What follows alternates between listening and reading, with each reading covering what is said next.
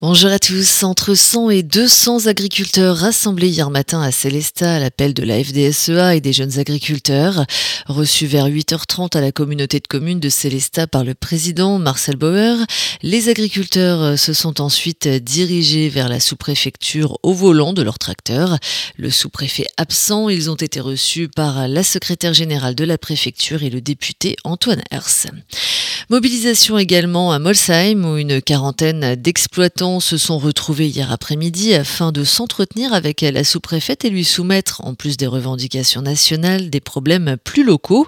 Une réunion en présence du député Laurent First et du conseiller départemental Philippe Meyer, en ligne de mire notamment la suppression envisagée de l'exonération de taxes sur les travailleurs saisonniers qui représente 189 euros par mois et par salarié. Une entrevue qui a permis quelques avancées, notamment concernant les retards de paiement des mesures agro-environnementales qui devraient être rattrapées d'ici février. La gestion des sangliers avec 6 à 7 battues administratives annoncées pour les jours à venir ou encore les dérogations pour le fauchage de jachères en période de sécheresse. Par ailleurs, une vingtaine de gilets jaunes sont venus tout l'après-midi apporter leur soutien aux agriculteurs devant les grilles de la sous-préfecture.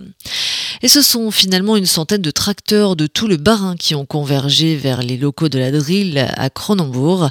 Dans le département, les agriculteurs pointent également des compensations environnementales à leur charge trop importantes dans le cadre du chantier du GCO.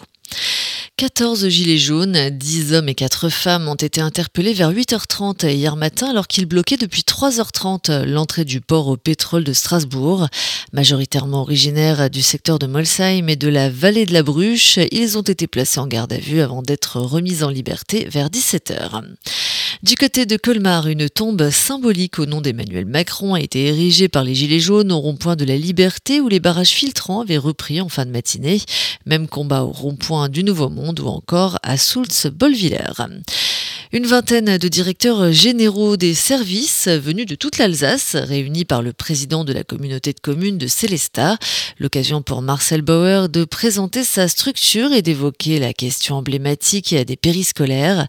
Les directeurs généraux des services, les plus proches collaborateurs des élus, le nombre de directeurs adjoints augmente. La raison, les mutations qui nécessitent un véritable comité de direction pour gérer des structures toujours plus grandes et aux compétences élargies.